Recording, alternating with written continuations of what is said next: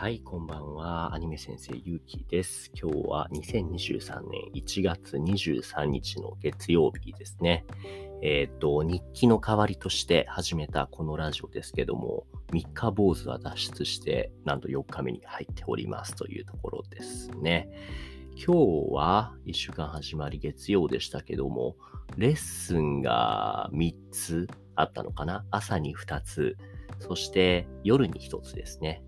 はい。で、昼頃に暇になったから、今日は、うん、5時間、6時間ぐらいの合間の時間に少しお散歩に行ってきました。僕の住んでいる地域が今、神奈川県の秦野市鶴巻温泉っていうエリアなんですけども、その隣駅、伊勢原駅っていうところ、一駅だから、まあ、すぐかなと思ったら、やっぱさすが、地方、地方でもないんですけれども、関東なので。でもやっぱ東京と比べると、一駅と一駅の区間ってとっても離れてるんですよね。なので、5キロぐらいかな。全部で1時間以上歩きました。いいお散歩になったかなと思います。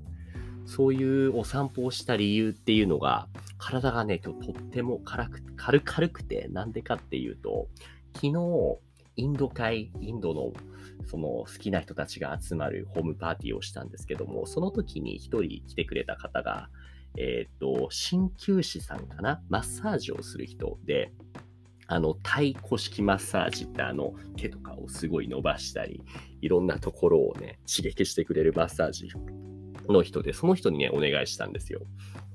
多分えーで、えっ、と、体の中のそのリンパっていうんですかね。あの、英語だとリンフだったかな？それを流して、えっ、と、すごい体の流れが良くなるというか、本来溜まってちゃいけないものだそうですね。このリンパっていうのは。これがドバドバ流れたってことなんでしょうね。だから今日朝起きてから体が軽いような感じがして、で、おかげで、えっ、と、うん、いい感じに散歩ができました。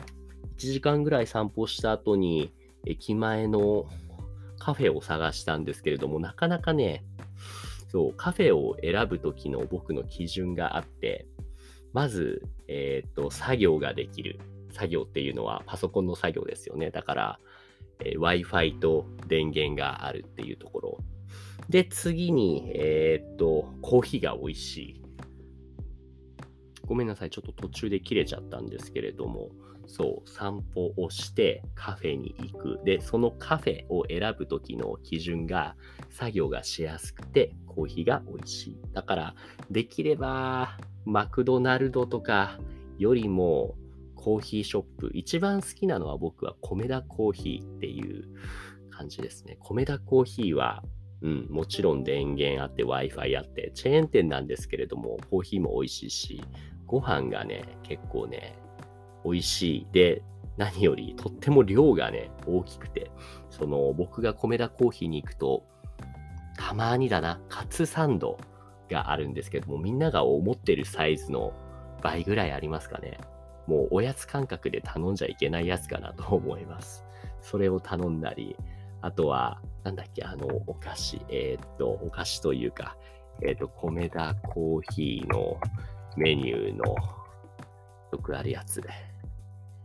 デザート、デザート。これだ、えーっと、名前が、白ノワールですね。パンケーキの上にソフトクリームが乗ったような、これをね、よく頼みますね。ただなかなかね、家のめちゃめちゃ近くにはないんで、行くとしたら車じゃないと厳しいかな。で、今日は結局駅前のどこに行ったかっていうと、モスバーガーに入ったんですよ。チェーン店はあんまり良くないとか言っときながら。やっぱちょうどいいところがそこぐらいしかなかったので。で、そこで、そうね、3時間ぐらい作業してから帰ってきましたと。今日何か面白いことあったかな？うーんとね、リンパで体が軽いでしょ？散歩したでしょ？で、そうだ、もう一個気づいたのが、今日歩いてて、やけに寒いなって感じで、で、帰ってからもシェアハウスの他の人とそういう話をしていたら、ゆきさん知らないんですかと。今日というか今週、日本全体的にとっても強い寒波、つまり寒い波が来てますよと。なんだ、そうなのって、でもまあね、寒波って言っても関東地方、そんなに寒くはならないでしょって見たら、本当に今週の特に水曜日なんかめっちゃ寒いみたいなんですね。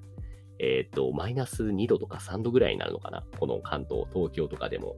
だからできる限り外出できしたくないなと思って、僕も水曜日はね、えっ、と、ツアーの予約とかが入らないように、もう抑えちゃいました。なるべく家でゆっくりぬくぬくしたいなと思ってます。うん、うん、うん。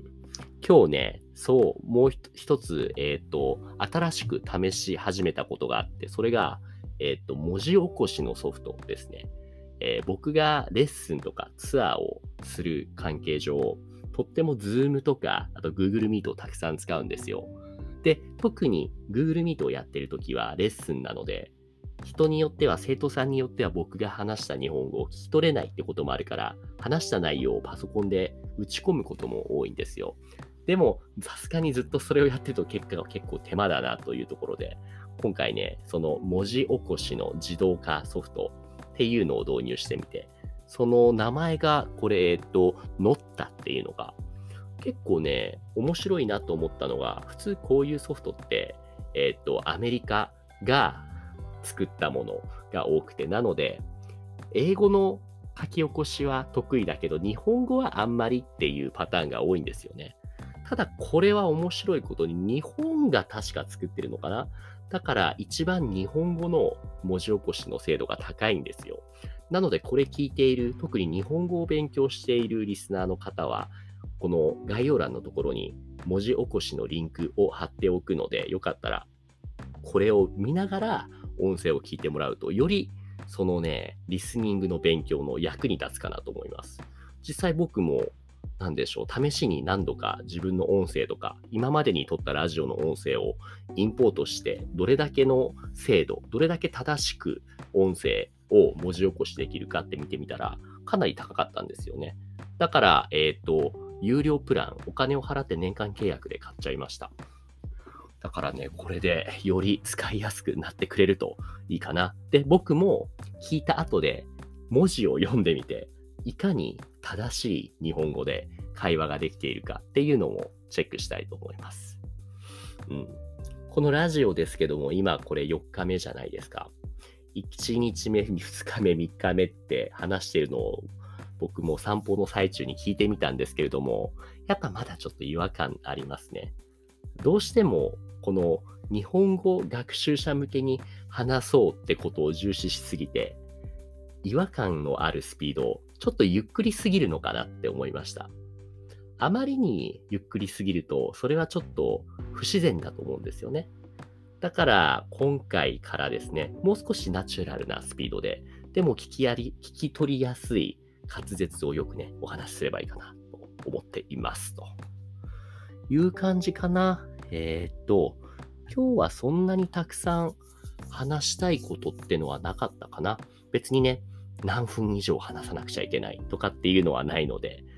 とりあえず目標としては、できる限り毎日やるっていうところを目標として頑張っていきたいと思います。じゃあ、こう、えっ、ー、と、1月23日月曜日も終わります。明日も一日頑張りましょう。お疲れ様でした。おやすみなさい。